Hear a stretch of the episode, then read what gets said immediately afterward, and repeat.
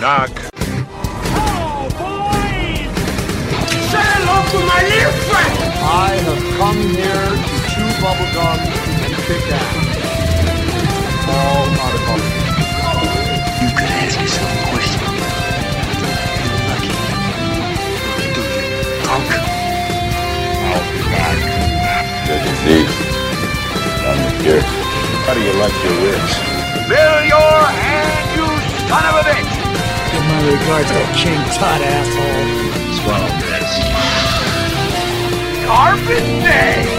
Get off my plane. Memphis Howling when I promised to kill it last.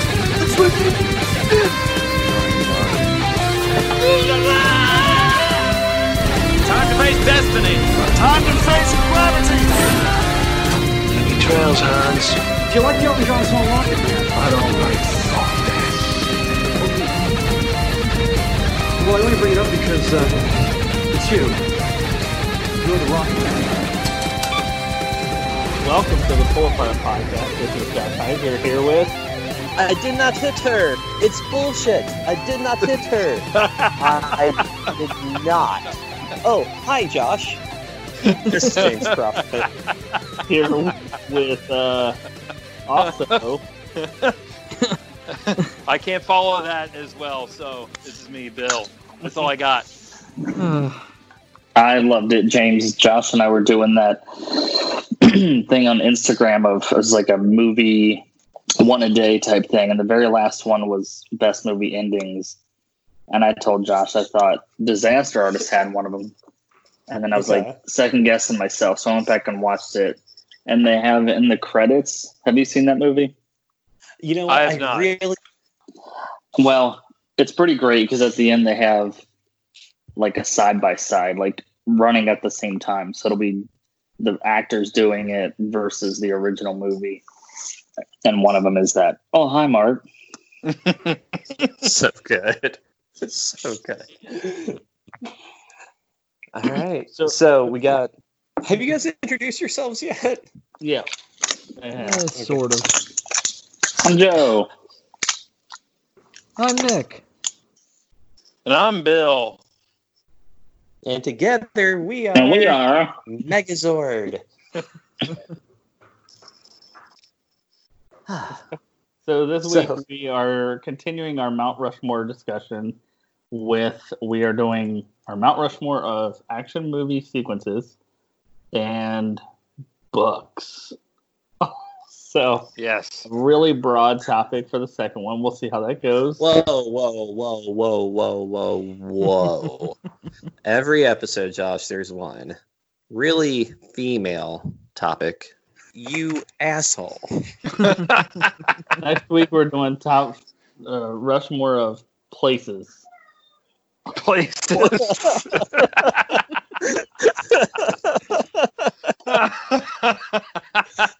Follow, Can I followed by a, a for Rushmore of things. Things. Yes. nouns. Top four nouns. We are going to start with action sequences. this was um, Nick's idea. Big fan of action movies, eh? Woohoo! So what? So You- Nick, what what do you look for in an action sequence? Well, I pretty much view movies as complete escapism for me. So, an act a good action sequence to me is something that is just utterly preposterous. Something that you know likely could not happen in the real world. Um, and if it did, it would not be as glorious to watch as what it is on the screen. It would just be terrible, horrible, and just make you feel really bad after seeing it. Um, but in film, an a, a good action sequence is, oh my gosh, that's amazing! I can't believe that just happened. Um, that can run the gambit from a really good fight scene to a really good escape scene to several things. And this wasn't on the list, but uh, or on my list, but like movies like Shoot 'Em Up, where it's just a terrible, terrible movie, but the action sequence it's nothing but a two-hour action sequence that's utterly preposterous. That's good stuff. All right. Well, you guys want to get into our, I would say, our four, our top four Rushmore. Yeah. Or Mount Rushmore. Yeah. Who goes first? I never remember. So it's Josh, Joe, Bill, Nick, me is the order. This is too much pressure for me. That is our 4, Wow. 8, 15, 16, 23, 42. I mean, that makes that makes clear sense to me. But um, so for my number four, I am the. I don't know what people will say about this, but to me, it's clearly an action sequence. It's the T Rex attacking in Jurassic Park. Yep. Ah. the first the first attack. So good. Yeah, the the one where the kids are in the the jeep. hmm It's just amazing. It's still to this day. I, I mean, I don't watch it like for this for this recording, but I've watched it last year, and every time it's still like nail biting. Um, I mean, it's not like terrifying, scary, but you know, it's scary. It's intense. It's just so cool, and obviously at the time you never would have really thought you would have seen something like that. Um, something from you know science books that you read as a kid like coming to life full screen and it's just incredible so yeah that's my number four Awesome. Awesome. I- i'm sad that the t-rex didn't win but you know whatever Well, so it's like amazing. better that- than Well, it's amazing that movie is what 25 years old now, and the Yeah. CGI of that movie holds up better than more recent CGI. It It's really- incredible. does. Yeah. Yeah. Yeah, but wasn't there actually more practical elements in that movie than CGI elements? yeah that was the real Yeah. t-rex Yeah. Yeah. yeah, I mean, it, you're, you're right. I mean, they, you're right. I mean, they did produce a full scale, uh, uh, and I don't want to say puppet, but animatronic of the T Rex. But I'm, I'm thinking more of that, that first full reveal of the T Rex when it steps over the barricade, Oh yeah. you know, and he's chasing after like it's. But you, but you're right. They they married the practical and the digital perfectly. I do Jurassic love- Park Jurassic Park. almost made it on my list of books because that was my first adult book that I ever read. It was my first novel beyond like, you know, what you get at Scholastic Book Fair. And that book just rocked my world as a kid. It was so good. I've Has never read it. I've heard seen- it's super entertaining. It really is. Has anyone seen that that picture of Spielberg sitting in front of the uh, the Triceratops and the the words on the picture just say, "Look at this asshole that thinks just because he's rich he can shoot anything." Yeah. it's amazing. So, Josh, can I tell you my uh, raptor story from that movie? No. does it involve keith richter no, but it it involves Jeff Goldblum. So when that movie was re-released in IMAX about gosh, like six or seven years ago, Steph and I were my wife and I, who I love so much, we were in Chicago and we don't really see a ton of movies, but we both like Jurassic Park. We had walked from our hotel downtown all the way to Navy Pier and just randomly it said they were showing Jurassic Park in like 30 minutes. We're like, yeah, let's go see Jurassic Park on IMAX. That'll be cool. And so there were, and it held up really well, and the effects looked great. But there were two parts that made the audience laugh unintentionally. The one is at the beginning where the little girl goes, "Whoa, CD-ROM," and everybody just kind of laughs out loud. And the other one is there's that really intense raptor scene where the raptor's attacking the kids and they're trying frantically to close the door and they finally get it closed, right? amazing. Well, right after that, the immediate next shot is Jeff Goldblum in a medic room with his shirt unbuttoned, trying to. I think that's supposed to be the sex appeal scene, right? Oh yeah. Yeah. and it's high def and he's got a hairy chest so like you can see these individual hairs on his chest in high def like very very clearly i just from the dramatic fight scene of that to flashing to that two people in the theater both go like choke a laugh and then everybody just starts laughing out loud together it was awesome that, that's one of my favorite movie experiences i've ever had just for those two moments but man great Oh, yeah. movie gosh like joe said the t-rex kind of wins he's the sole survivor at the survivor series All right, um, Joseph, what's your number four? Well, I, I said last time I don't do numbers on these. Uh, one of my Mount Rushmore is the Raid 2, which Josh and I mentioned, I think, last week, uh, either on or off air. So the Raid weirdly has a subtitle for the first movie. So the first movie is The Raid Redemption. The second one is just The Raid 2. Um, and I hope I'm right about that. But they're these. Oh, I should have looked it up. They're. I want to say. Well, they're. Damn it! Let me get this right. I don't want to be a. Are you just saying they're cops? No, I was going to say they're. Ethnic, the the place it was shot. Oh, no clue. Hold on. Indonesian. Okay. So the Raid series is an Indonesian crime uh, thriller type uh, movie series, but they're really, I mean, the movies are good, but they're also kind of like Nick was saying, they're also just excuses to have amazing fight scenes. Um, the first one has one where it's the classic, like one versus 50 guys in the rain. It's awesome. But for any fans of the Raid movies, I'm sure their favorite and my favorite is the the kitchen scene. So I just watched it before this. It's just one one on one, two guys. Um, they're really stylized martial arts. So even though I'm sure there's some technical um, proficiency, they're they're also like very choreographed and stage looking, but in a really good way. Um, it's a really brutal fight, especially towards the end. So, and it goes on and on and on. That's one thing I, I like about action, or that I prefer in action scenes. It goes from like one side of the kitchen, breaks through some glass, goes to another. All kinds of props are involved. Um, super bloody. I would recommend it to anybody. Even if you don't watch the movies, you can just type in the Raid 2 Kitchen on YouTube and, and watch it. So that is my first choice. Nice. I have not seen that movie. I need to make a list of these movies so I can see it. You said it was Raid. Yeah, that sounds pretty good. Yeah, and mine was Yeah. Jurassic Park, Phil, if you want to write that down. Wasn't that like Even the- though actually it should have been named Cretaceous Park if that T Rex in there. Am I right, guys? That's exactly what I was thinking. That's the Jeez. wrong podcast, Phil. All right. So when I was thinking through the lists, this is just like what I was thinking about when I put my list together.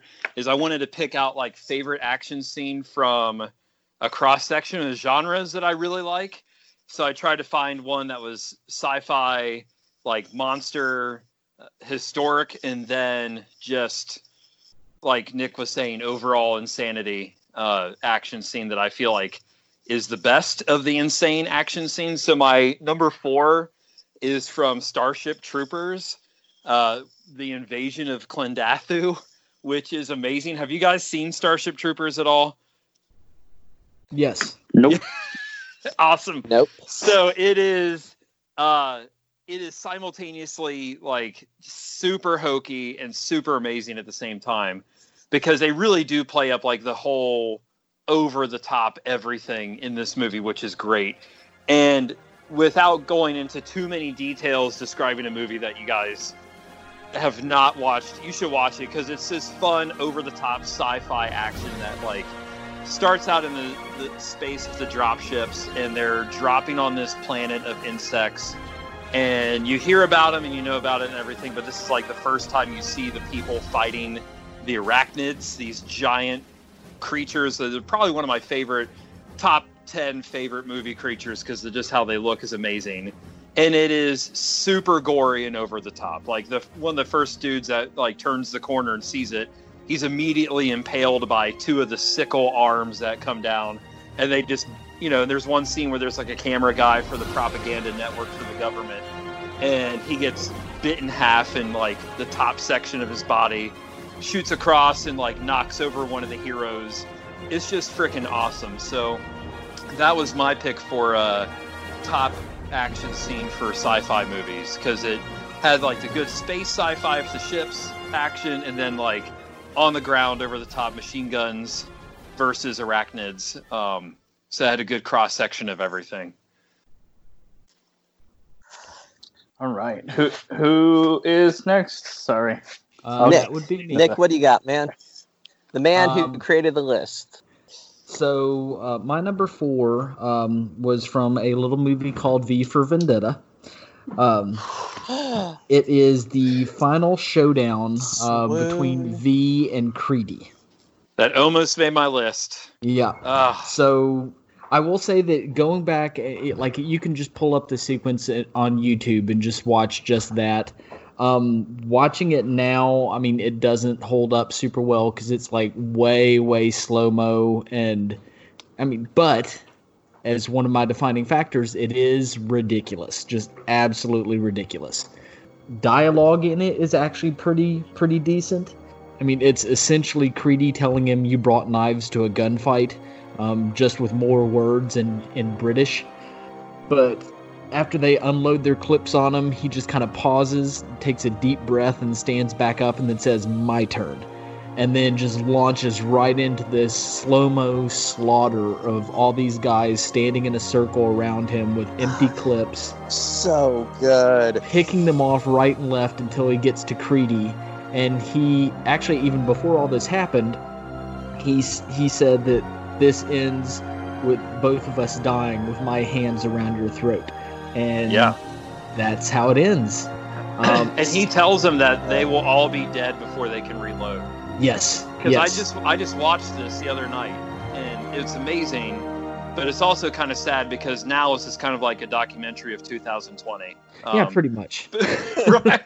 But like I I had forgotten how amazing that movie is Oh yeah. and how amazing that scene was. Like Yep. that that touch of like where they show the the blurred tips of his knife blades hmm makes that scene all the better. Oh, definitely. Yeah. Hell yeah. definitely. And and this is, in my opinion, one. of- Granted, it- it's based off a graphic novel by Alan Moore, so there you have excellent source material. But Pretty it's disturbing graphic novel, by the way. yes, absolutely. Um, the dialogue the in this movie is really, really good. I mean, Yeah. most action movies are not known for their dialogue. This one has excellent dialogue. Um, I mean, yeah, there's there's some parts that are cheesy, like where he's going on his his diatribe of using mostly words that start with the letter V. It it's cool, but it's it's cheesy nonetheless. Um, but yeah, that last scene, it's I, I really do wish that I could see that scene in full speed, like well choreographed at full speed. I'm sure they had to slow it down to make it look right. But if somebody could figure out a way to do that scene in like full speed and make it look good, that would just be over the top amazing. Nice. But the slow mo really is why that was number four to me instead of number one because I love that movie so much. It's it's my second favorite movie of all time now. See, Yeah. when I was when I was watching it, I I had predicted that you were going to make it your number one. So I'm kind of surprised that you didn't. Yeah, yeah. So that has me curious now what your number one is. It, I, I will I will readily admit already that my list doesn't make much sense for me. it's just because it's kind of like when you go to a buffet and there's too many options. Like yeah. I am second guessing so many of my choices right now, and I have already replaced one. But yeah, it's it's not going to make sense, but I'm okay with that. You're you're second guessing all that macaroni you heaped on your plate. Of course. yes.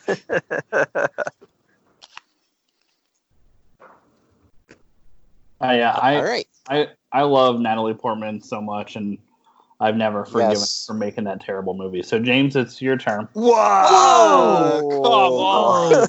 what in the world? I Come was on, just man. about to say how beloved that movie is in our little community of friends. Yeah, that When libertarian. you dropped that, I didn't know. Great. Go ahead, James. All right, so this will tie into the one I'm about to talk about. But Nick, since you brought up V for Vendetta, I will bring up that one of my five favorite movie scenes of all time is from V for Vendetta. It's the part where the police chief is kind of narrating to his partner what he thinks is going to happen Oh, when these masks go down, and V is one by one setting up dominoes. And he just flicks the one. All right. So when I saw that in the theater, I remember, like, I remember who I was with. Uh, Nick, you were there. Our friend Karen Burke was there. Hey, Karen. Mhm. And I remember just sort of sitting back and going, like, wow, like that was such a good, powerful scene to me. Yep. And another time I did that in the theater is when I'm going to make my number four on the list, X2, when Nightcrawler shows up on screen for the first time. And he's just appearing and disappearing, running through the White House, just slaying Oh, guys hell one yeah. by one Nice. Yep. Nice. so great. Comic book movies were new at that time. There had Mhm. been Spider Man, uh, the X Men, the first one. The X Men movie, I guess you could argue the success of Batman, but again, like that was 10 years prior. The And they had diminishing returns box office wise as they went to 2, 3, 4, I believe. Uh, definitely critically. But X Men, I think, was sort of the one that I give credit to in my head for really launching comic books into the stratosphere and making them 20 years later like the guaranteed near half a billion to billion dollar successes that they are. Oh, totally. Yeah, I remember. I and this is this is just being super old and remembering useless stuff. But I remember my friends and I seeing the first X Men movie and being super pumped about it. And then we got a copy of like the Cincinnati Enquirer because they had an article about the about the X Men movies. And I remember reading that there was a list of movies that if X Men made enough money, these were going to be the movies that were going to be greenlighted to for production, and they, I mean they all were, which was amazing. So it's just crazy to think about like a world when it's like if this movie makes enough money, these are the movies that are going to be produced. And the one that stood out to me was was Ghost Rider because we're like, oh man, Ghost Rider movie would be amazing. And then If only it had Nicolas Cage. Oh my yeah. gosh. yeah, and it could have been great, but yeah. So that that's that's awesome.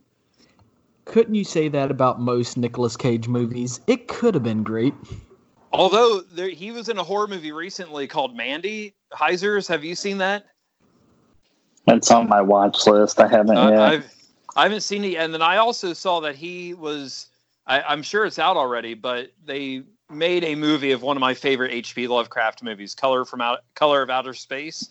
yeah, And he was in that as well, but I didn't. I didn't see that one either. So I haven't either. I must say, I do think Nicolas Cage can act, but while Nick and I were living together, we both had the opinion that he was the most bland leading man that kept getting movie roles at that time. It made no sense to me.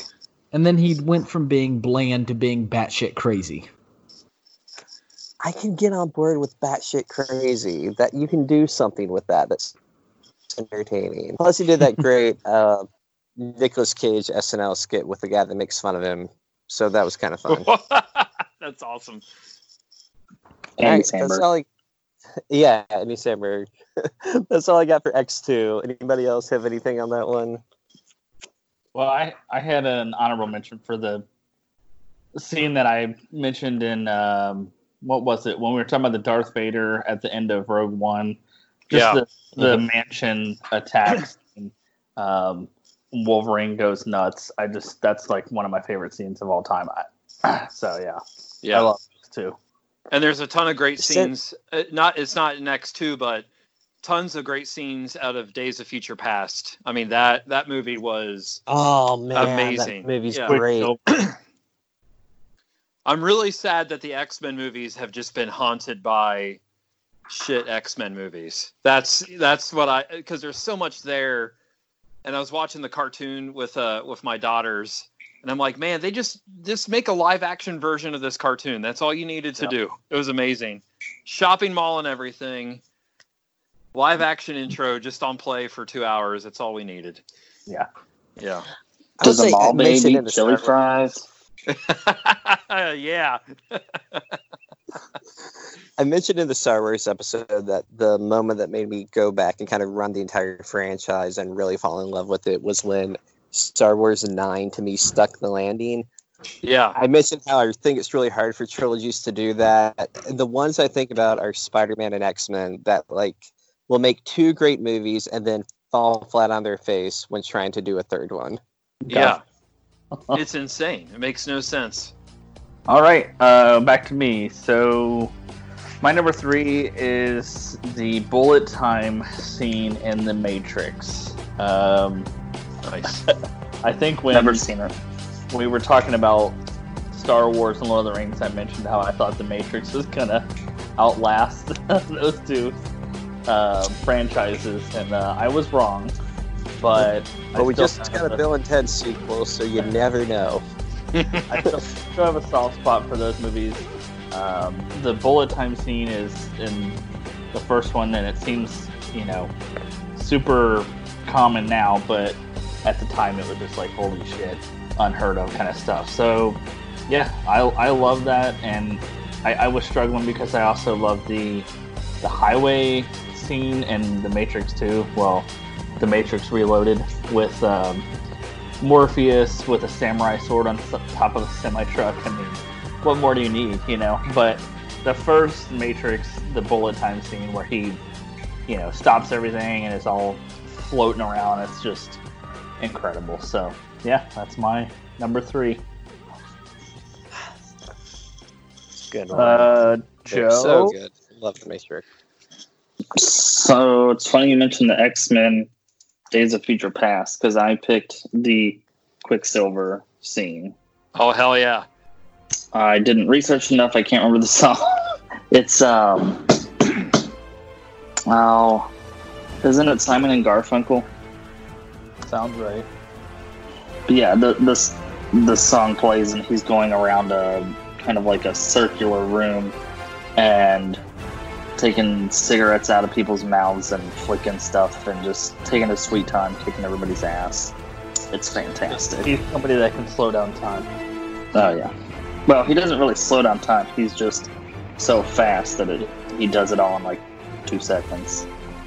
The the song was It's Time in a Bottle. bottle. Yeah, I just thought of. Oh, I want to go Just back. that's uh, that's his favorite song. James, have you seen that movie? Days of Future Past. Yeah. Yeah, I, I own that movie. Loved it. Um, so, and again, like "Time in a Bottle" is maybe Stephanie's favorite song, and so when we saw that in the theater, she was geeking hard for that scene. She loved it too. That's so good. Yeah, that was, and I think I think what made that movie so good was that it was finally a good X Men movie after X three, and then that crap fest of You didn't like First Class? No, I- First Class. I liked it. I liked it all right. Michael Uh, yeah. Fassbender. I mean, Yeah, this, that is true. do Mount Rushmore of Michael Fassbender roles. oh man, yeah, yeah. First Class was good. I forgot that came up beforehand. Well, then that would make absolute sense. Yeah, but I'm X-ray ca- dog crap. Oh man. I, so I don't want to. I don't know. I really struggled because um, I almost put on some scenes from Logan on this list. It was just tough. Oh, it's good stuff, but I still Oh, that would be good. that, and that's a crime against humanity. so freaking good. It's so freaking good. All right, so my am I up? Is it good? Yeah, you're yeah, up, Bill. cool. All right, so my my next one, uh, it's uh the one that qualifies for like my monster movie action scene. So my original pick was I was going to pick the original uh, 1930s King Kong versus the T Rex um, because I just think that movie's great for the time it was made and the effects that they used and everything. But to this date, it has like still one of my favorite monster finishing moves where he just pries apart the T Rex's mouth and just kind of wishbones it, which is I think is a great idea. Um, and I've always loved King Kong, but I was watching it not too long ago, so I picked the final fight scene from King Kong Skull Island. Have you guys seen that? No. I haven't. It's awesome. Sadly, no. I know.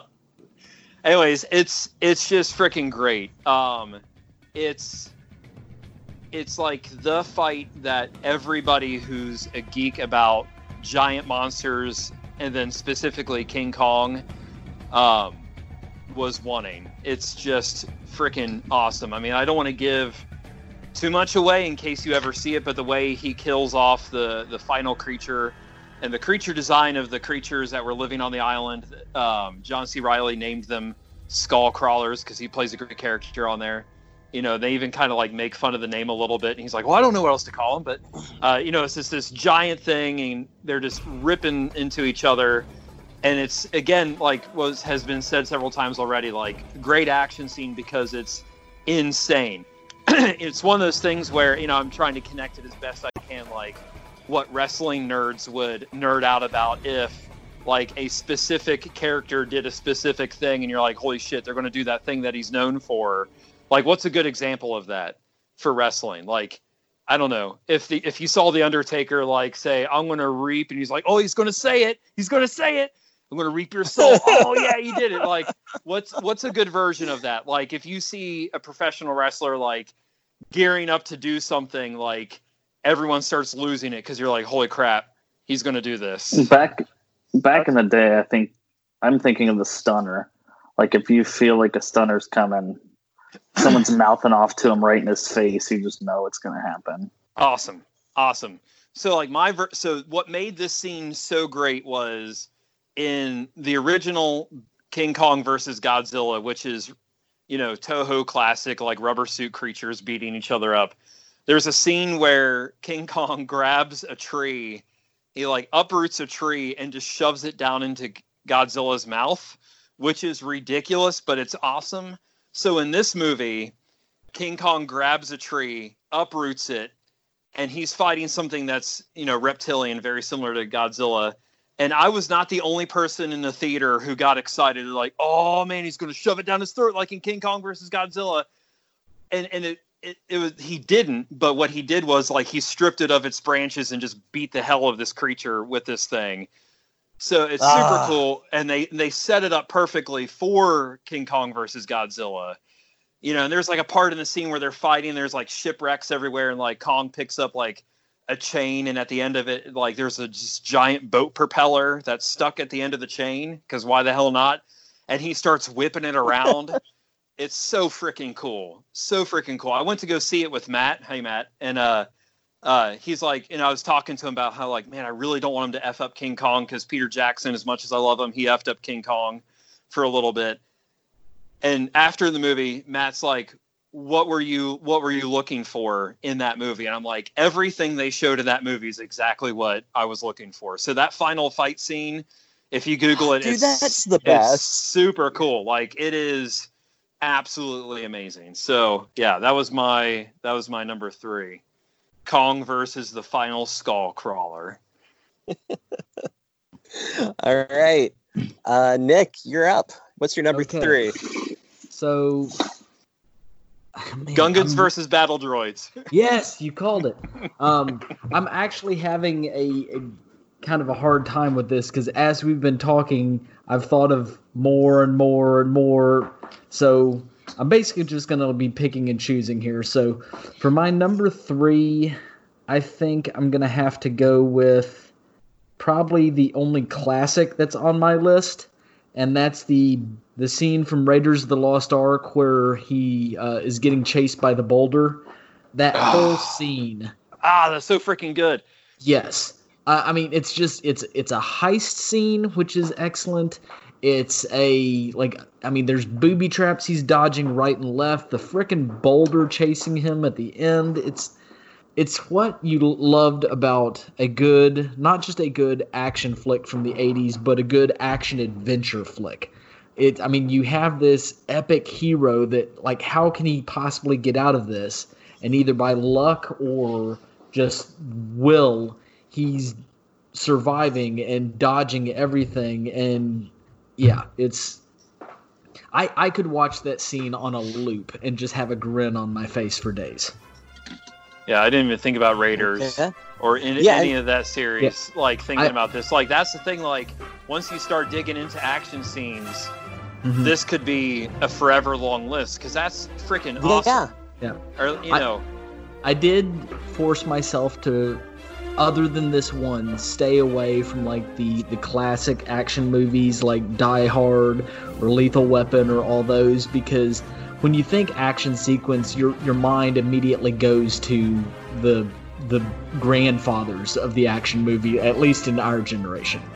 Yeah. And I was just like, nah, that's that's really low hanging fruit because when I think about those movies, I think about the movie as a whole, not a specific scene. Yeah. And if I mention this one that I have on my list here, I'm going to break this rule immediately. But it's just, I was like, I, I want to actually have a scene to talk about. But when you talk about Raiders, you can't talk about Raiders without that scene. Yeah. Well, and then like the fist fight with the Nazi in the airplane. That was a very amazing. close second. Oh my Yeah. gosh. Yeah. All right. What's everyone's opinion on Temple of Doom? It's amazing, Ooh. right? Everyone agrees with me, right? I, I do love Temple of Doom. There I mean, go. it's it's not worse than any of the other ones. They But it's also not better than National Treasure. Am I right, you guys? Huh? Huh? Huh? We all agree. National Yeah. Treasure is better than Raiders. whoa I said it. better than Raiders. Ain't Wait, nobody wait, wait, wait. scared. Wait, what? Which one did you say was better? National Treasure. National Treasure. Yeah. I think my brain just broke. I think. No, Well, okay. I mean, if you want to like whatever you know, supposed to like, that's fine. But I like good movies. So In Joe's defense, That's National Treasure amazing. is better, funnier, and more entertaining with better action. oh, But I know some thanks, people really like Indiana Jones. Yeah. Nice. Oh, That's amazing. I know that's Glad a weird thing to settled say. Everybody loves Indiana Jones. I, I I really liked the third one. I think I was only okay on the first two. I didn't hate them. I thought they were good, but I I missed what the big appeal was. One day I'll see him and be like, "Oh, you're dumb. That's why it's awesome." But that day Oh. hasn't come yet.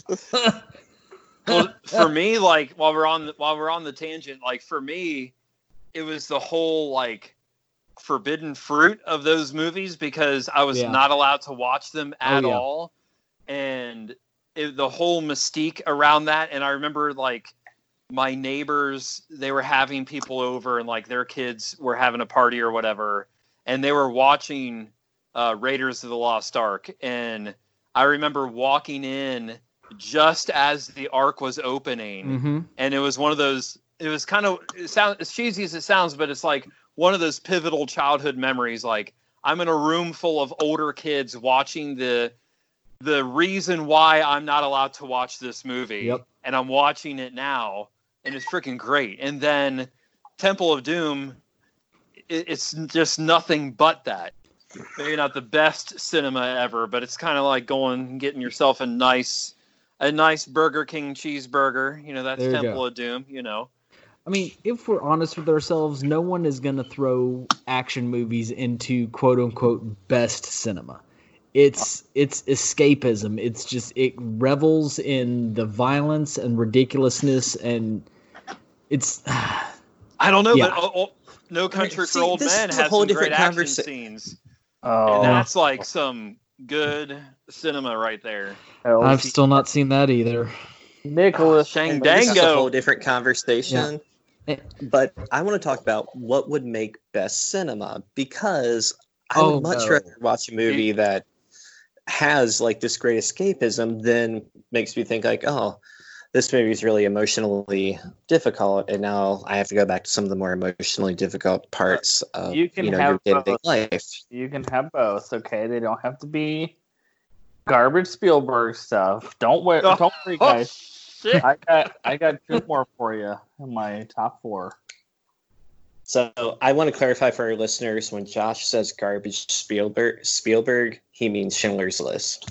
Ah. I also, I also had a Spielberg pick as my number four. So uh, Remember, All right, so I, let me ask you a question. When you said they can be both, yeah. right? So because that's kind of my appeal to I what I would refer to as like just absurd movies because I'm just like I don't want to think about real life. Real life Mhm. sucks sometimes. Yep. I just want to watch a giant monkey fight a giant lizard and beat him up with a tree. Preach. You know. But then so like for you when you're watching something that's very emotional is that Well, for how, me, how the, does that the action sequences are that much more meaningful. It's like so. My number one is I'm not going to give it away, but it's not totally in that vein. But my number two definitely is where it's like I mean, it's it's hardcore like cinema, film geek, whatever. And Right. There's action sequences in it that I'm I'm assuming most of you will agree that are just like holy shit, amazing. And for me, it makes them that much more meaningful because it's like it's tied in together. Like everything is like Rob Bell says, everything is spiritual, right, James? Right, but, but I wasn't I wasn't necessarily asking like action Heck yeah, on sequences, Rob but I'm Bell, just by at- the way. but For I'm sure.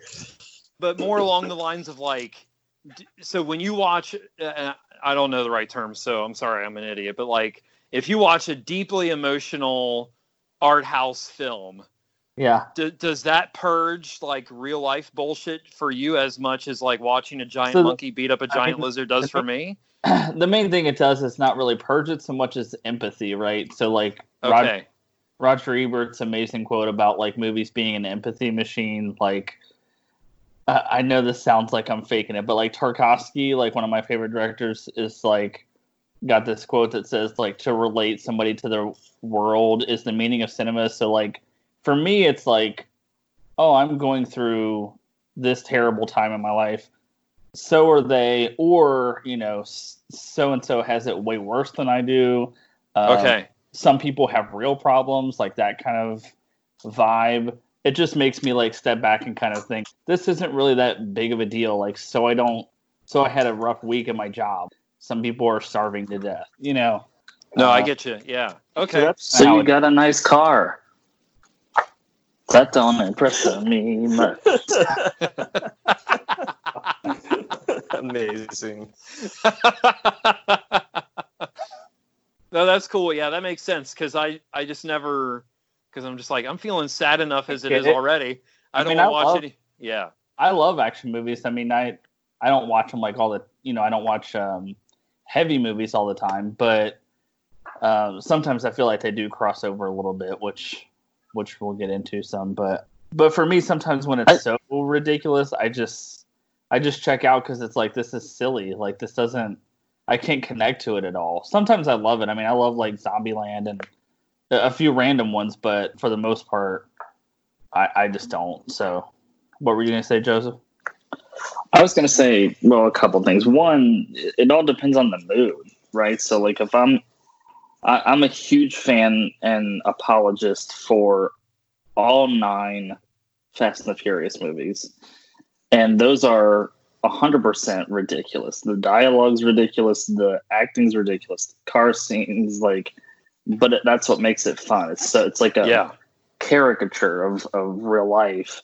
Um, but I don't think that like that means that I can't also enjoy, you know, um, mids. Well, Midsummer's a bad example; it's horror, but some artsy movie yeah.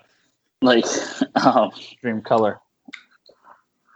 Upstream color. Like it well and okay so that's one point is that you can enjoy different things for different reasons uh and different times. But the other thing i was going to say was like there's this quote speaking of quotes so i love the marvel movies like most of us i think.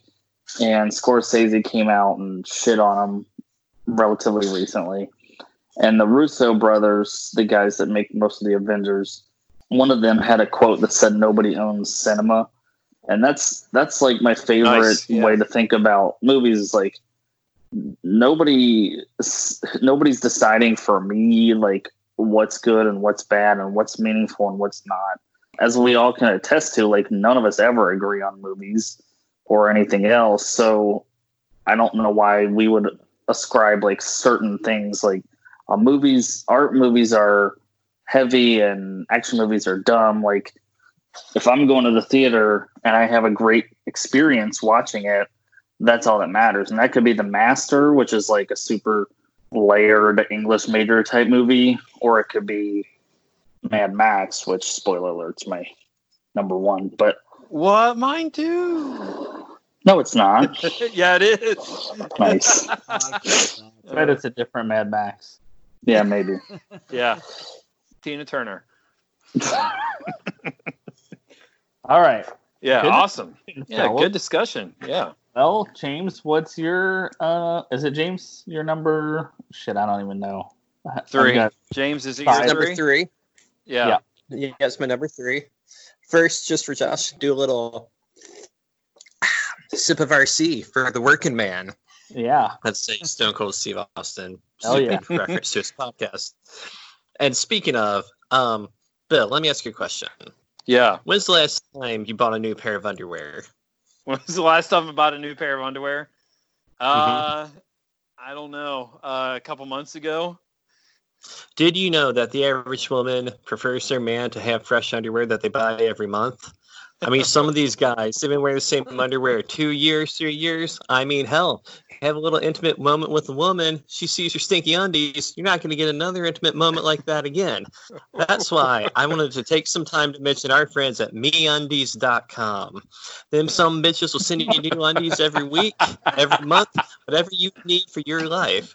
And they're going to be the kind of things that'll get you all the room you need for when it's time to make a little more room in your life for a woman. You understand what I'm saying, man? MeUndies.com. That's the bottom line. Just pull apart set of soap. to piggyback on Josh here. That's so My number three- James. You're a freaking hero. That's amazing. Oh man. So glad you all finally got a sponsor, Yeah. Yeah, man, it's been a long time coming. even if it's just in your brain. Yeah. Freaking incredible. It's been a long time coming. The name of Nick's sex tape. Hey, I'm loud and I'm proud. I mean, loud, proud, long time coming. It sounds like you guys have been talking to some of our friends over at bluechew.com. Ever since I've been on Blue I've been going up all, all over like I'm a damn teenager or something. I mean, hell, Blue Chew, it keeps me going all day and it keeps me rolling all night. So be sure to stop over to bluechew.com slash Steve Austin. Let them know that you know what the bottom line is when it comes to male enhancement. Oh man,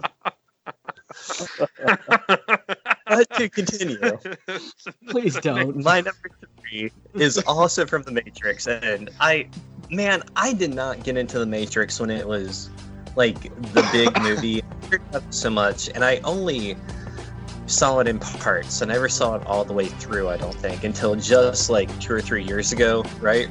And then when I finally saw like start to begin, start to finish, I went out and I bought it because I loved it so much. I I own less than 20 movies, and that's one of them.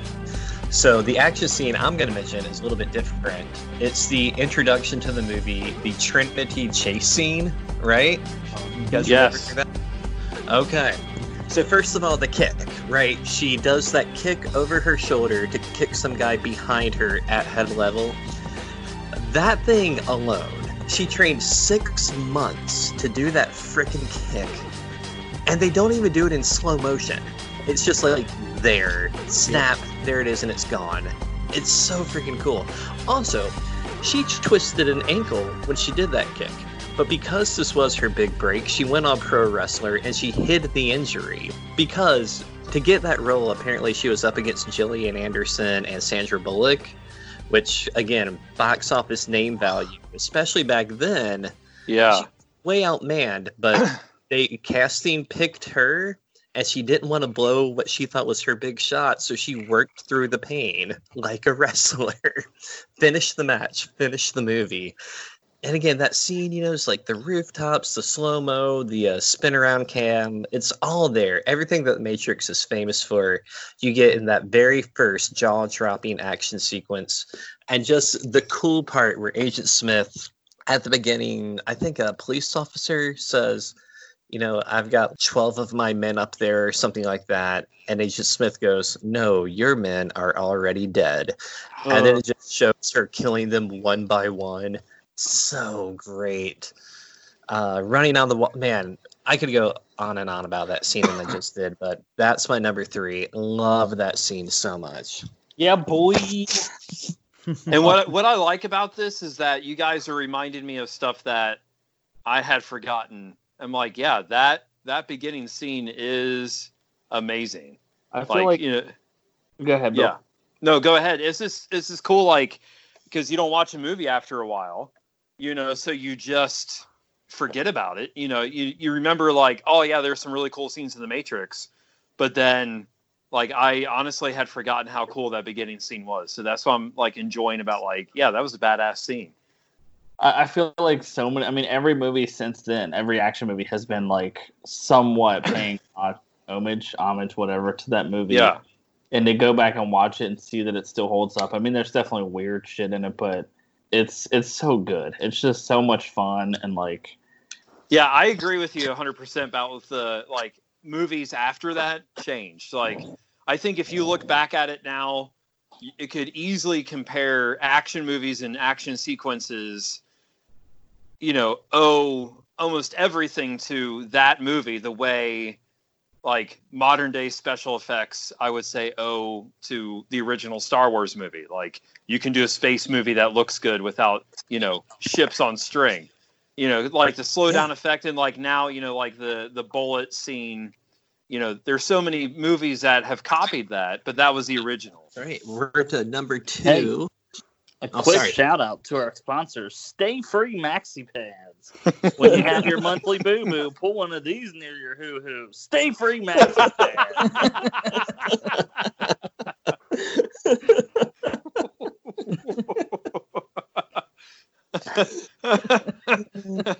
if, if I can make a request, I want to hear that same commercial that is Paul Bear.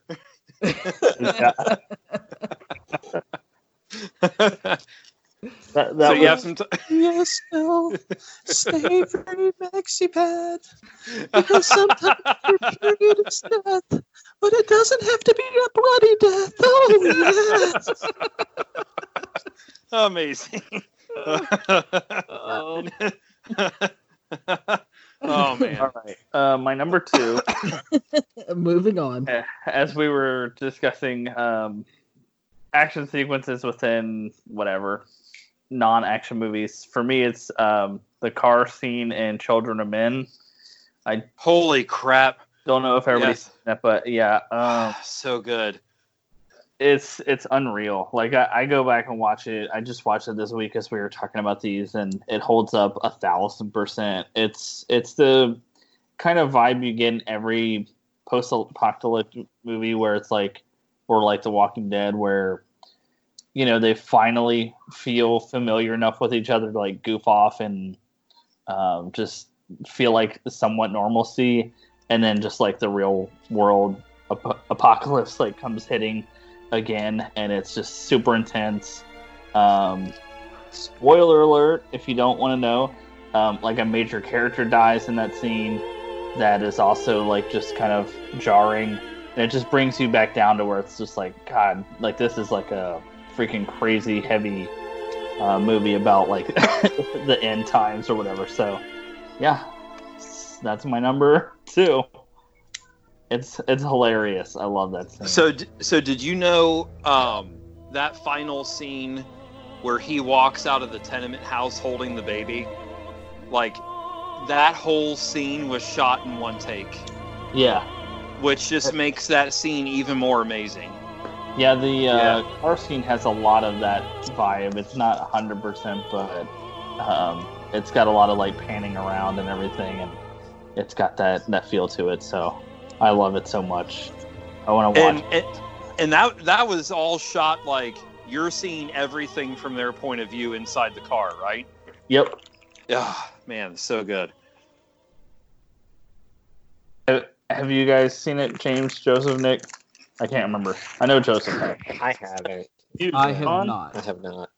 Oh, guys, they used. I remember they played a scene from it in um, at Crossroads one time for around Christmas time because the the conceit of the movie is, um, you know, she she's like carrying a child for the first time in whatever twenty years or something. I can't remember.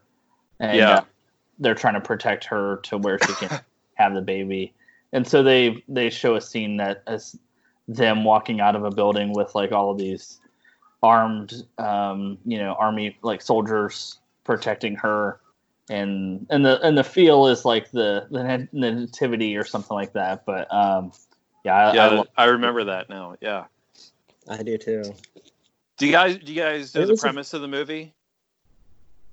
It's Nick like nobody can have a baby on Earth, right? Yeah, the the youngest person on the planet is 18 years old, and like the movie begins with like the news report that he had died in like a car accident or something. So everyone is really upset, and uh, and then in the middle of all this, somebody conceives, and it's a huge deal because you know, yeah, it's amazing. Huh. Um, Cool. So, Joseph, what's your number two? Hey, there's not a finer product than Stay Free Maxi Pads. Oh Looks like the elevator. shining. Stay Free Maxi Pads. What's the What is promo code? Oh no! oh man. You ever play roulette? Well, with Stay Free Maxi, you'll never bet on red. Oh, All right. Uh, I'm stealing these. If anybody other than James hasn't recognized it by now, it's from SNL. I Wish I was making this up. oh. Um, no, I think you're the last two people watching SNL. Ooh. Well, it's an older one, so That's enough. Jason That's enough. Um, so my number two, if you'll call it that, is the Daredevil TV show, season one, episode two. oh man! essentially calling it the hallway scene. Yes. Has ever has everybody seen it? Maybe I No? have not. Oh So god. similar to the kitchen scene from Raid. Um, if you haven't seen it, just YouTube it. I just did it Don't before this. YouTube it, Um, watch the show. Yeah, watch well, yeah, the but- show. right, but I'm just saying, if you're not gonna watch the show, at least watch the scene. That's so good. Which episode was By that? season Just one, look up episode two, Daredevil hallway very- fight. Season one, episode. So, Joe, like, set Okay. this up for us. Like, what's going on here? So this is very early in the show, which is very early in they're doing like a gritty origin story for Daredevil where he's basically just doing what's right because as a lawyer he's seeing people go free and, and hearing things that uh, he can't prove in court, stuff like that. So he, he finds out about this little boy that's been kidnapped and goes to the apartment complex or whatever um, that he's being held in. And he's got this really cool outfit on where he's just like not at all thinking he's a superhero. He's just got a mask and, um, you know, like homemade. yeah, it's like homemade. Um, and then just beats the living shit out of tons of people. Um, but it's super, like, feels very authentic. Similar to Children of Men, it has a, a one shot take kind of vibe, even though there's a couple cuts, like, hidden in there. But it's fantastic. I won't give too much away so you guys can enjoy it, but um, really his performance is what I think sells it because he looks so much like a real person. Like, kind of the flip flop of what we were saying earlier, where like the crazier the better. If like I almost put Thor versus Hulk on here, but it's not really the longest scene. Um, but those are like gods and mutants and things, and so just to have a guy go in there and have like a really exhausting fight, um, and he sells it super well. Like he's he's breathing heavy and slouching against the wall and stuff. It's it's fantastic.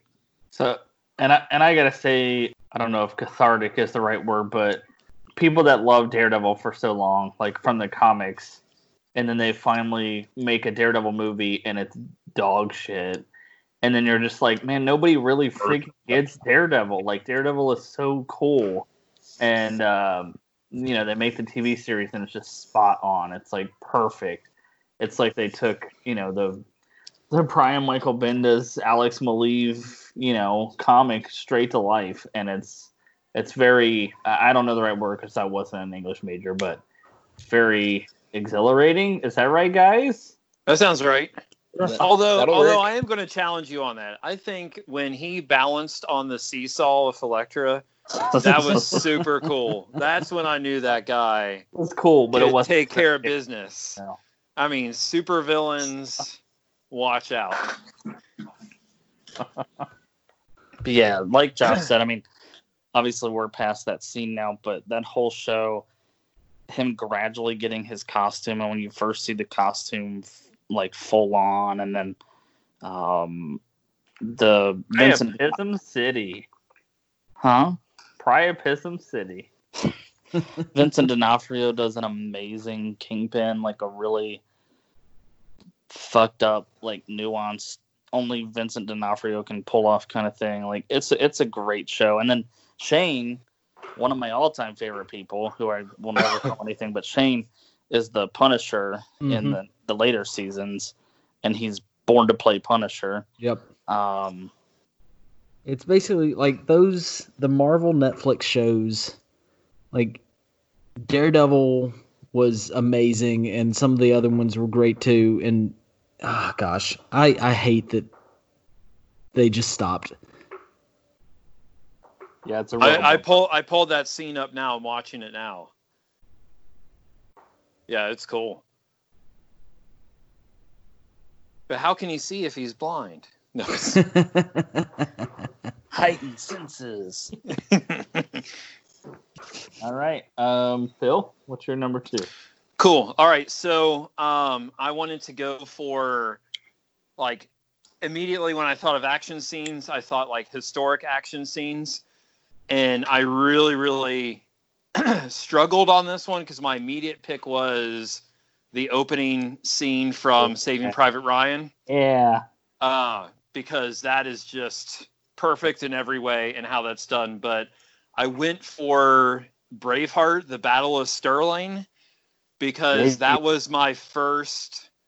I credit that as my first actual, like, just over the top battle scene that I ever saw. And, and I, I can say now as a, as a kid, I mean, I rented the tape from Blockbuster or whatever when I was in high school.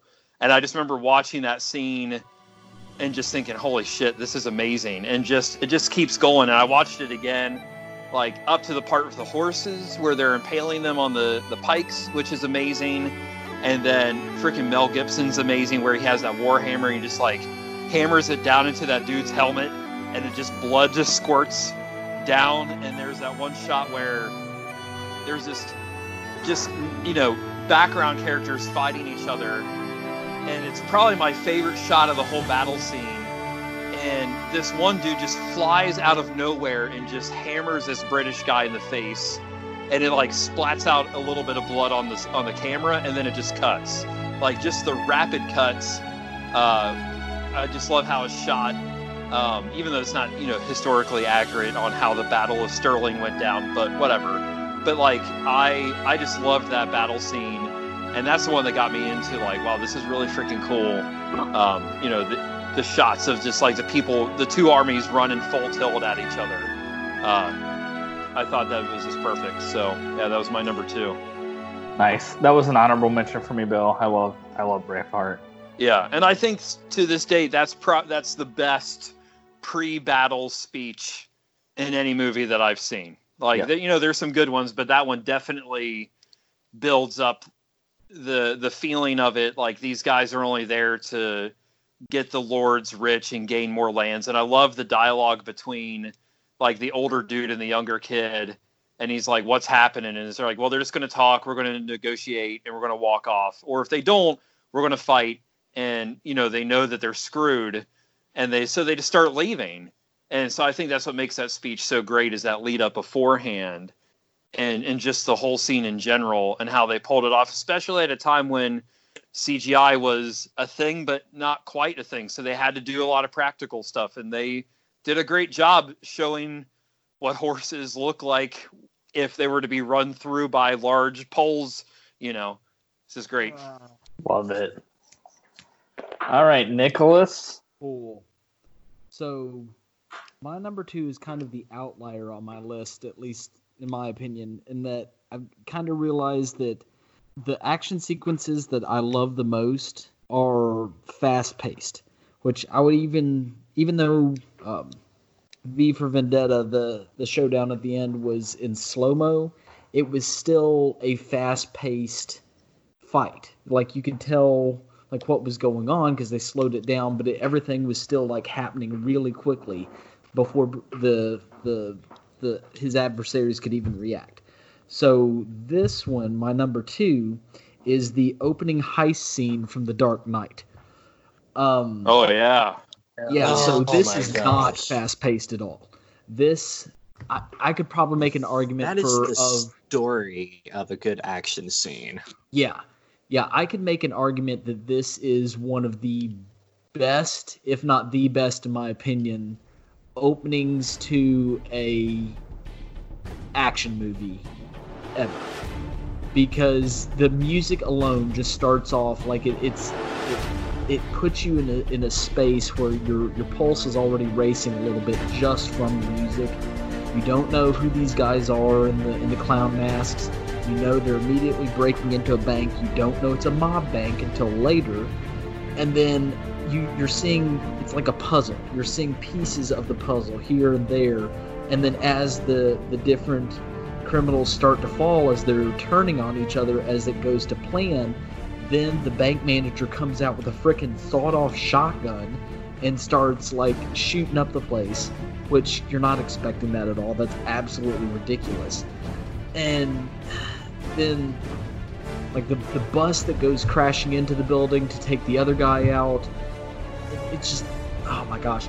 But the payoff the payoff of it is that the last clown criminal standing gets into the bus or well before he gets into the bus he pulls off his mask when he's talking to the bank manager and it's the frickin' joker. It's heath ledger is the frickin' joker and that is how they introduce him into this movie.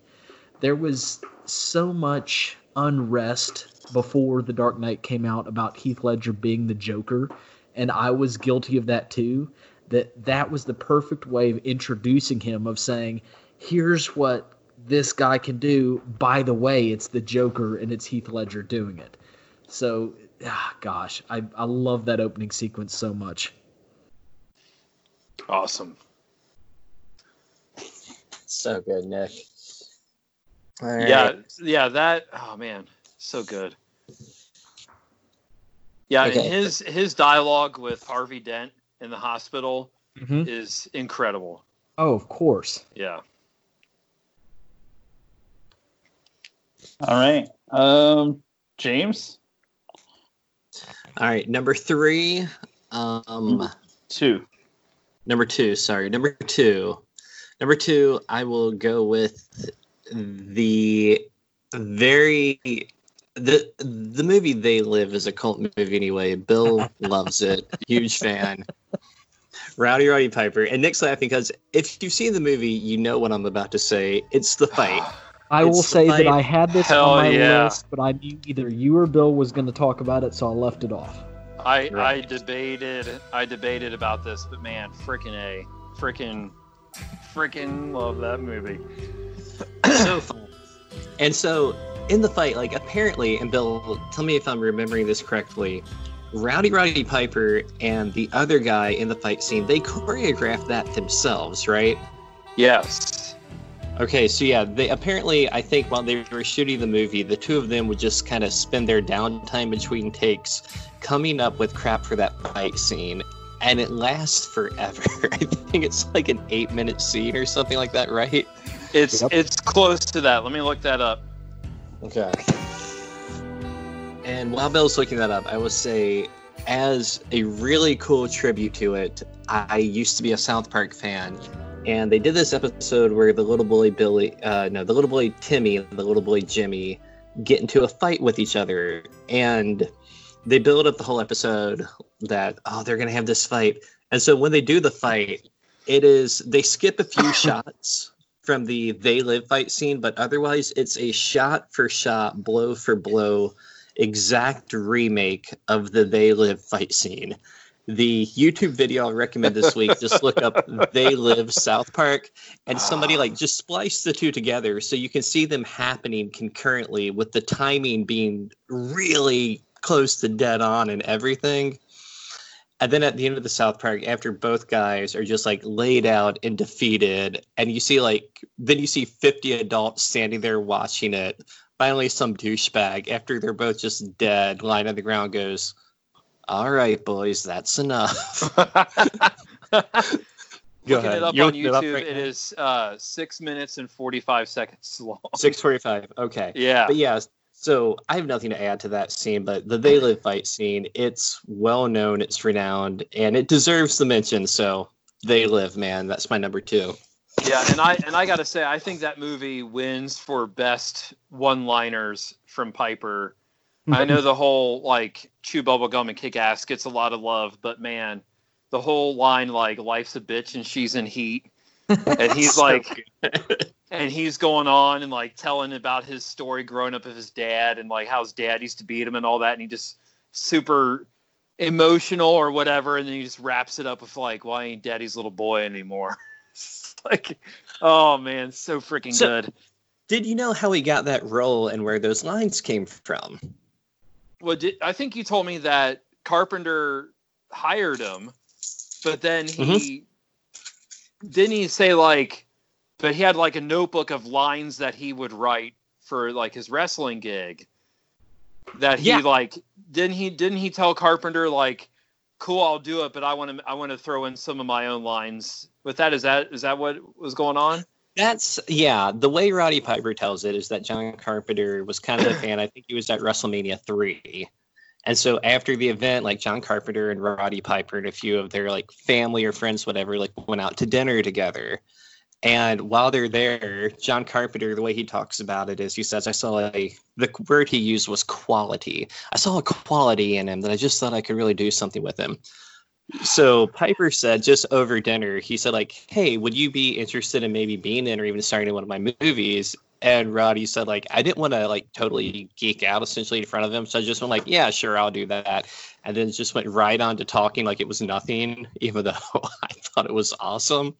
And then so yeah, while they're making the movie, Roddy Piper hands him this notebook like, "Hey, I've got um all these lines I use for wrestling and that I would use in the future." Would you like to use any of them? And he said, like, when he turned open the page, the first line he saw was the chew bubblegum and kick ass line. And he thought, like, man, that's a great line. And so I think they used a bunch of lines in that movie just from that notebook that Piper would keep. That's amazing. I did not know that's how they they they met each other. I didn't know Carpenter was at a WrestleMania. That's amazing.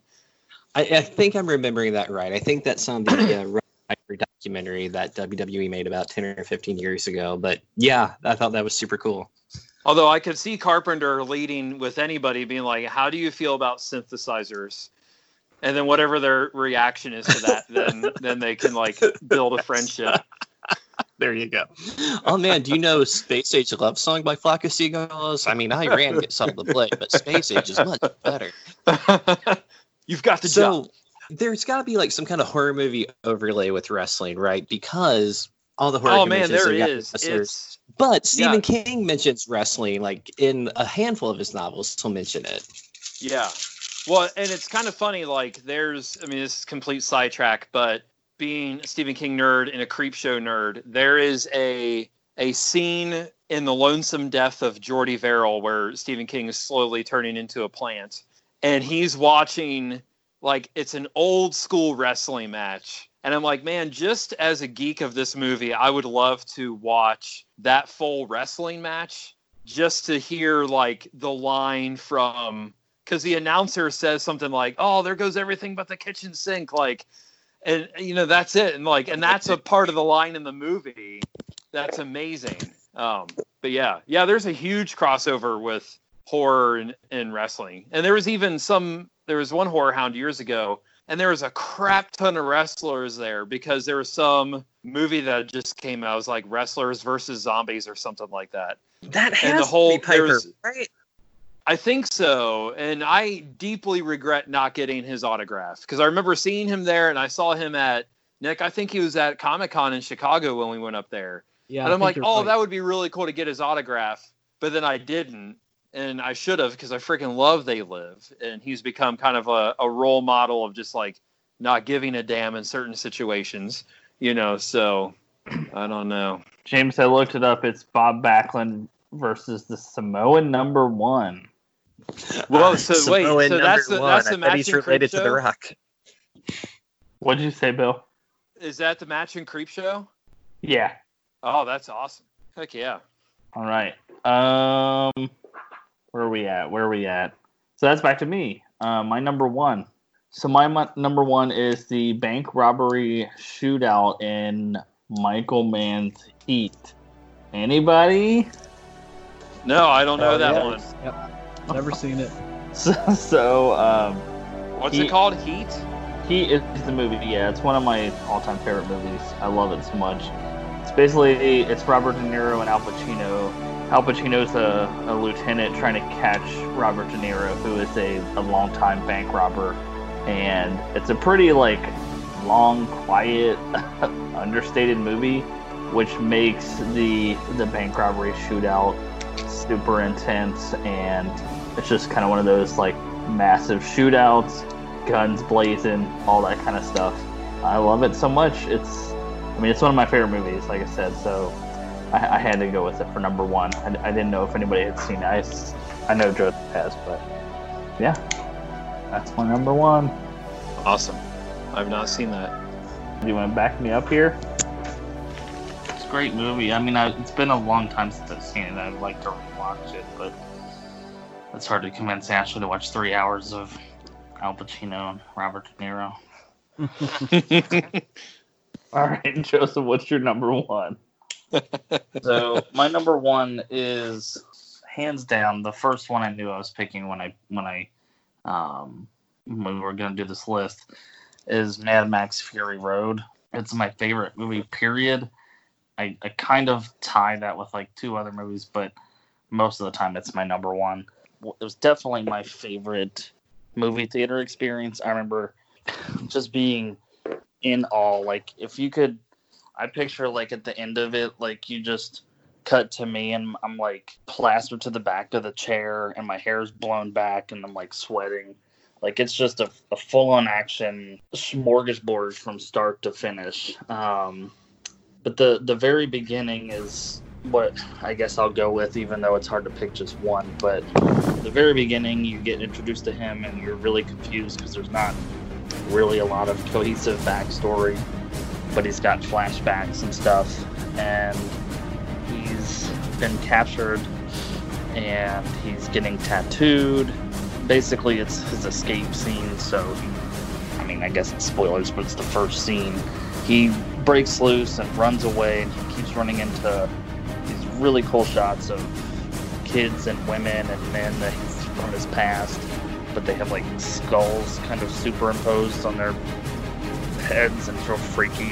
Finally, he like fights a bunch of the guys, finally breaks through, and it's like a huge cliff. Um, he almost falls, looks back, there are like 50 guys coming after him. He backs up a little, jumps, and catches himself on this giant like crane hook thing and then they all like grab him and like pull him back into the compound or whatever on the cliff and the door is shut and it just says Mad Max Fury Road like it's the best opening ever I will read a George Miller quote one of my favorite people he's I love him because he's the director of Mad Max most of the Mad Max stuff and also Babe. So Yeah, I just- know. I love Yeah. it. All of that came from him. But he uh he's he's got this quote that I love that he says, I just love action movies. For me the most universal language and the purest syntax of cinema is in the action movies. What he's really big on that I love is telling a story through action. So there's no well there's like tiny bits of dialogue in that first scene, but um, mostly it's just action. But you're already getting a really big introduction into this world, into this character, and what's going on, and you're like hooked right away without any real story.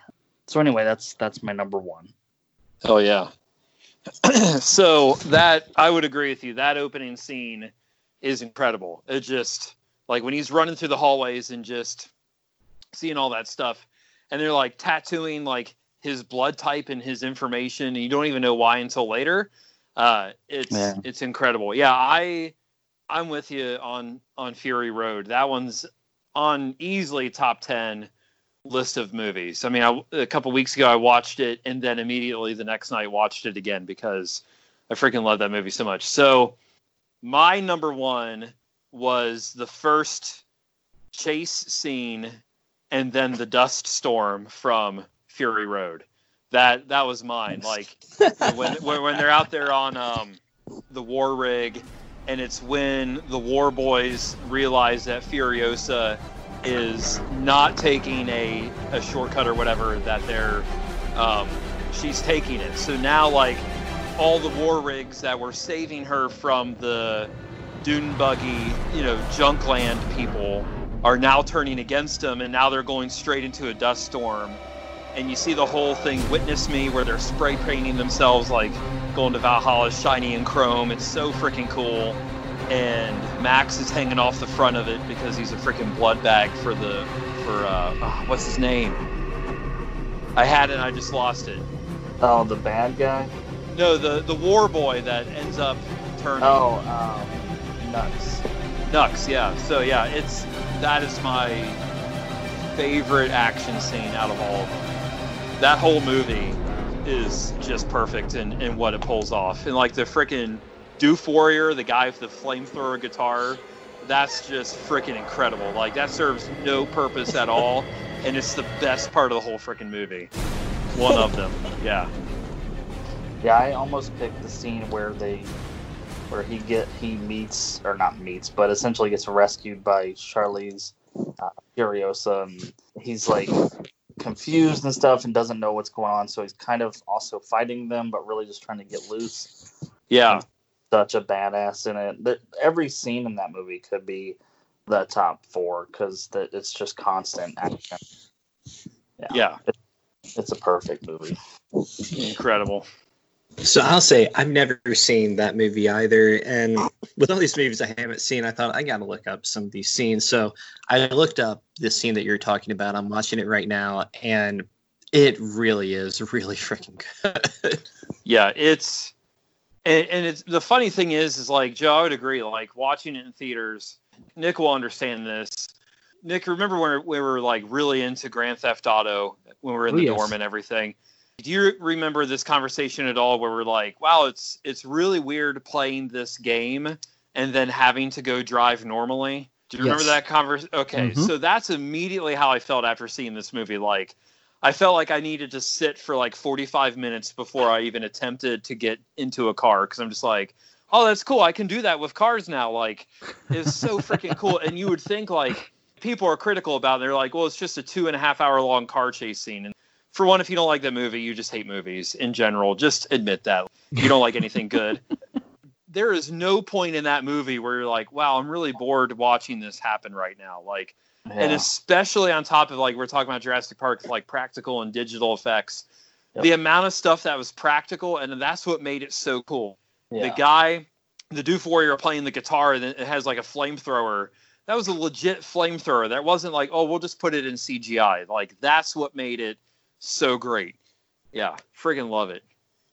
That's Yeah. definitely one of those movies that, and I know we've already had several mentioned tonight that I haven't seen, and it's a crime that I haven't seen it. So much so that I I own it, and I still haven't found the time to see it. So, yeah. Every time Yeah. I hear that movie talked about, it's just like a gut punch to me of like, why have I not watched this yet? Ah, man, so good. You need to watch it this weekend. And I actually I just looked in my inventory and I do have Logan as well and still haven't seen it. Oh my so gosh. I'm seriously slacking. Don't waste your time. What?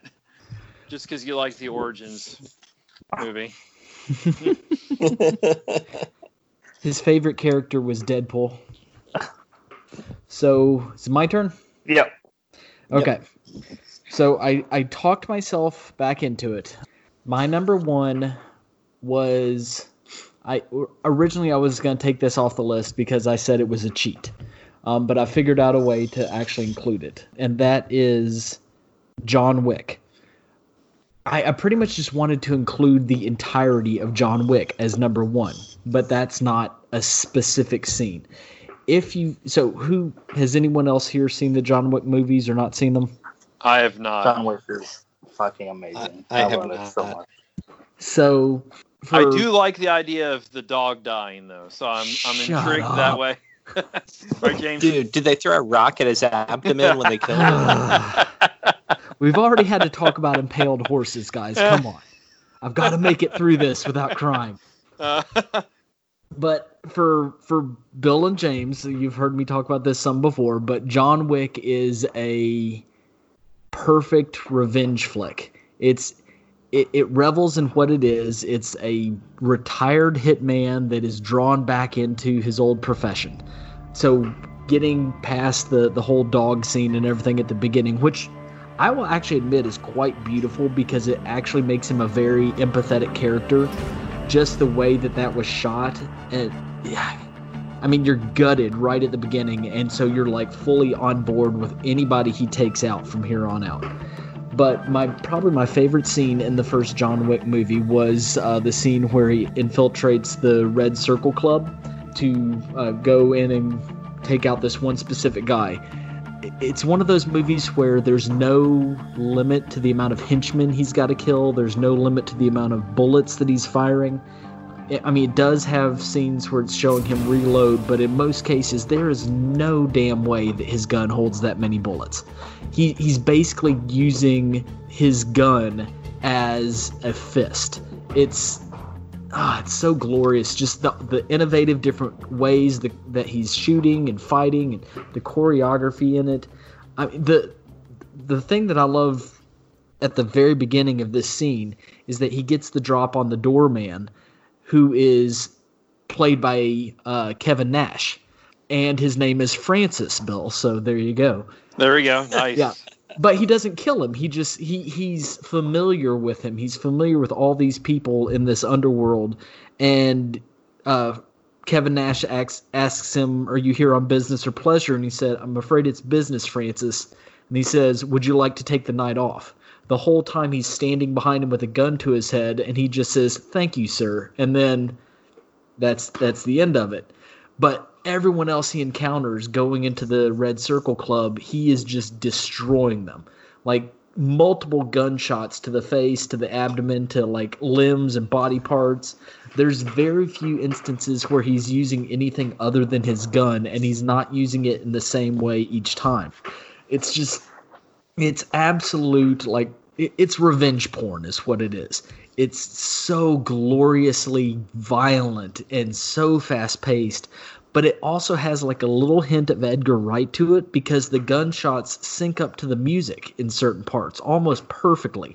It's I I, I, I don't know. It it's one of those movies that you watch it and after you're done, you're you're like I I feel cleansed. I feel like uh, Josh, unlike what you were describing earlier about having to see a, a movie with like some serious hard emotions that let you like get those out, I hold on to negative emotions like really hardcore.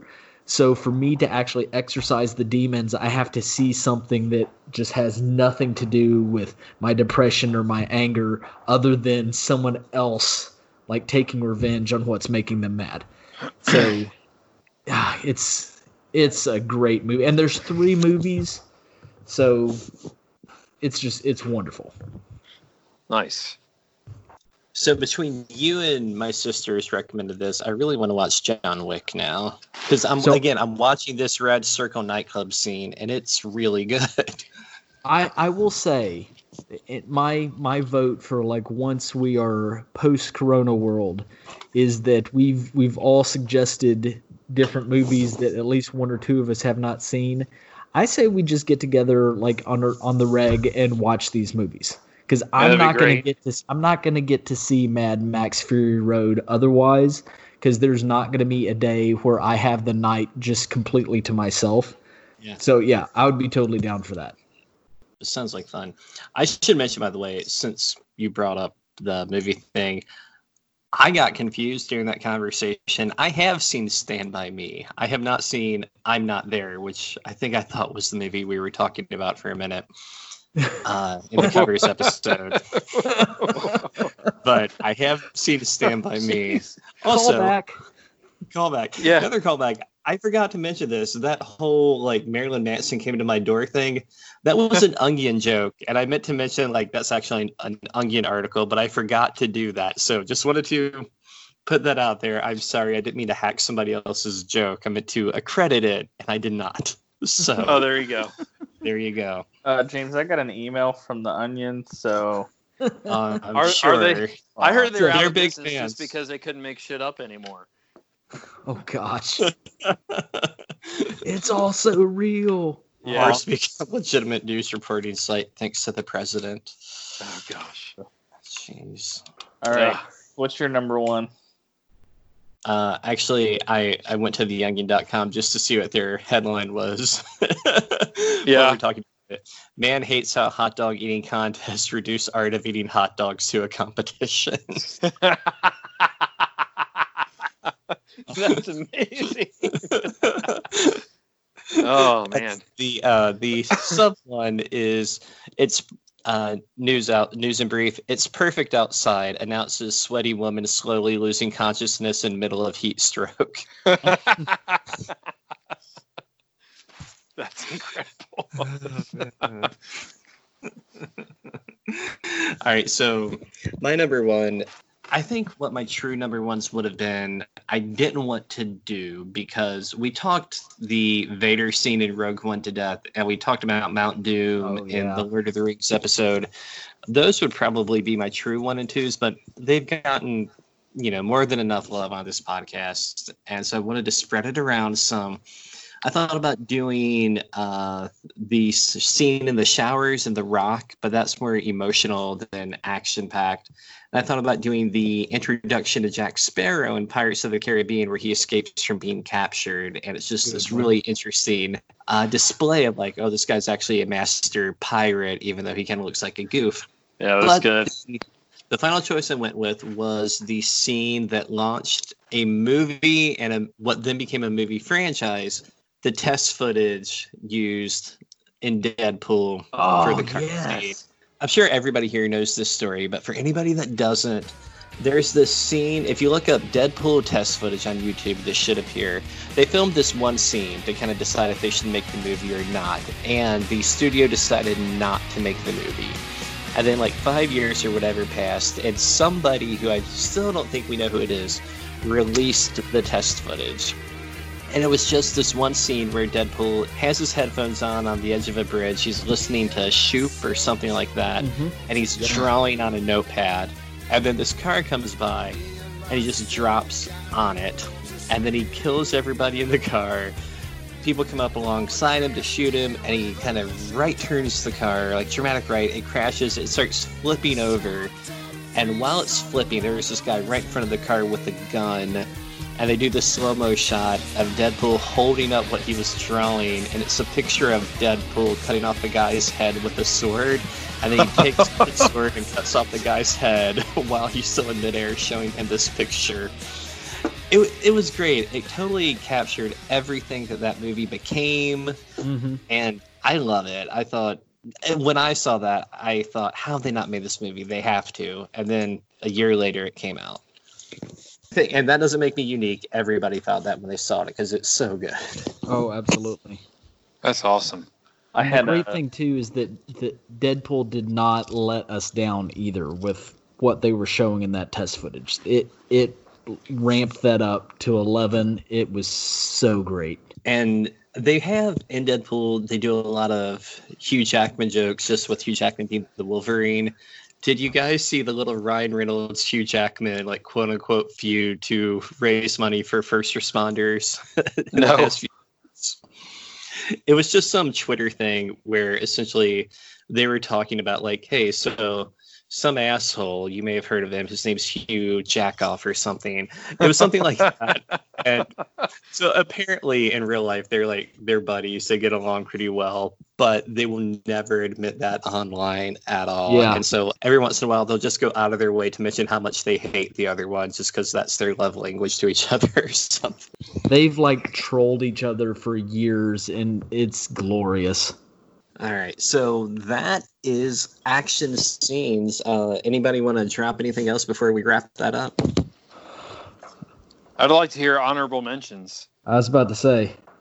Well, since you brought it up, go ahead. Oh man, I don't have any ready right now. I got, I got. No, I, I, I actually do. I actually have two of them. I mean, like I said, um, You should have just said, "Oh, I don't have any." yeah, I don't have any. Yeah, like well, the beginning scene of of Saving Private Ryan, I really struggled with that one because that one is just so amazing, um, and how that was executed, um, and kind of like along the the theme of Tom Hanks. I also really love the movie Road to Perdition, and um, Yep. that have you guys seen it at all? Oh, I'm gonna just double Yeah. check, but Yeah. like the scene where he um finally executes the the mob boss that his son murdered his family, um, Rooney. But that whole scene, how it's just done with like no sound at all, and like it could have been a really awesome like shoot 'em up action scene, but the the choice of doing it the complete opposite, whereas it's like you don't hear a single gunshot till the end. I thought that scene was really cool. I picked some honorable mentions like scenes from Pacific Rim because I really love that movie. As like you know, giant monsters fighting giant robots. What else? What are some other good ones? That's all I can think of right now. So I had a, a list. I had two different Quentin Tarantino ones. One was The Bride versus the Crazy Eighty Eights. Oh, Yes. yes. Which was pretty close to making my Mhm. And then also um, in Django when they have a shootout and there's Tupac playing. Oh, So good. probably would've made my top if I'd have thought of it. Um, the entirety of Terminator 2, right? Yeah. yes. I, I love it, but it's really hard for me to pick just one. Um, I had the Battle of Helm's Deep, also James, awesome. Raid 2, like Joseph said. Uh, the Thin Red Line is one of my favorite um, war movies. It's it came out the same year as Saving Private Ryan, so it kind of got forgot, but it's got a few battle sequences that are awesome. And then one TV scene, Sayid versus Keamy and Lost is one of the best fight scenes of all time. So yeah, nice. I I only have- have. Uh, oh, go for it. Go ahead. So I had Apocalypto. Um, yes. there were a few in there. You guys are gonna make fun of me, but I I really like Avatar. At least I did when in the theater. I love it. the There is no judgment there. So good. The scene where he's getting chased by like that panther creature. Yep. and seeing it in 3D in the theater like felt really, really, really real. felt like a felt like a you do when you're on a roller coaster. Like it felt adrenaline pumping and super amazing. And then Josh is probably gonna kick himself too. I, I thought of after I'd already made my list and I didn't want to cut anything, but the end scene, one of the end scenes of 1917 I won't spoil it if anybody. Yeah, don't spoil. I haven't Yeah. seen it yet. Yeah, Yeah. I thought of that too. It's like one big action sequence. You got to see it like ASAP. I I absolutely love that movie, but I won't say anything more about it. I think that's all. Oh, Hard Target and John Wick are two of my favorites. What scene were you going to pick from Apocalypto? Um, so the scene it's not really like actiony, but I love the scene where the guy's running away and he's like zigzagging and stuff. There's also a similar creature, I think, right? That's similar to the panther and Yeah, well, he's chased by a panther in that escape scene. Yeah, yeah. And all the dudes spirit, and they think it's going to be the part where he jumps over the waterfall is pretty amazing. that movie's really intense. I used to watch it all the time. I actually haven't seen it in a while, so I'd like to rewatch it. But yeah, that's mine. So I've only got a few. One that really was not along the lines of other things that I chose was from Star Wars was the the scene where the Rey and Finn are steal the Millennium Falcon. I thought that that they had some very innovative ways of flying the Falcon that we've never seen before. The dogfight that they were in. That so good. that was an honorable mention. Another one that I had, of course, James has already talked about it, was the alley fight and They Live. The other one I had on here was the apartment fight in the Bourne Identity. Not really the same scale as the hallway fight in Daredevil, but it's just close quarters, tight space fight, and just oh. the, the I was No, gonna say, I literally like scratched that off while we were talking because Yeah. I had to make room for another one. But on YouTube, it's called Pin versus Knife. So Yes. pretty great. Yeah, I was I was getting ready to say just the I I love a scene in a movie that just makes you cringe. Like in when we talked about the horror movies, the scene that was brought up was the the meat hook scene in uh, Texas Chainsaw Massacre. Um, s- Since we talked about the Matrix already tonight, uh, the scene where Trinity kicks the shotgun out of the guy's hand and flips over and shoots him point blank in the spine. That's another one that just like makes me like just jolt and Yeah. tighten up. But that scene where he just grabs that ink pen and just stabs it into the guy's hand right between his knuckles and just completely disables his hand.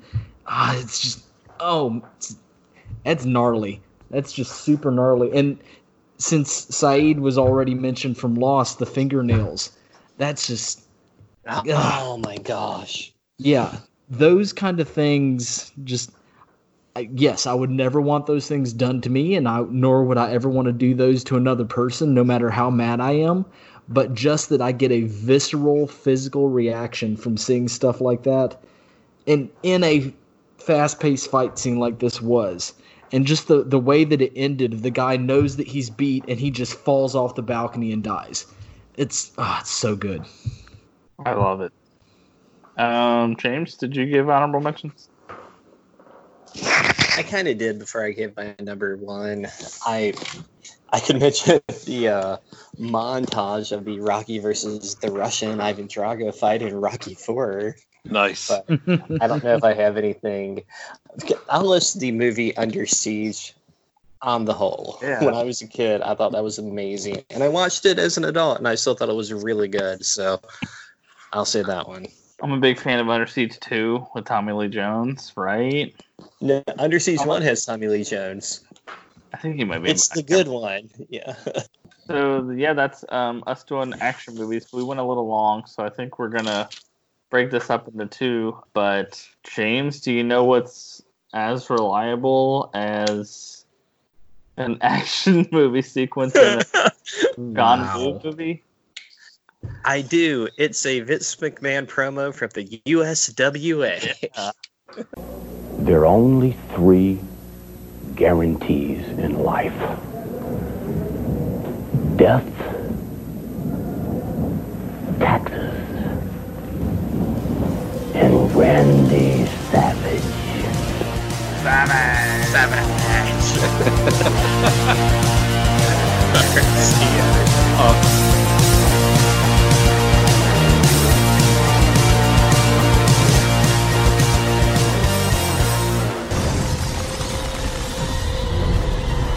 You know what happens to a toad when it's struck by lightning?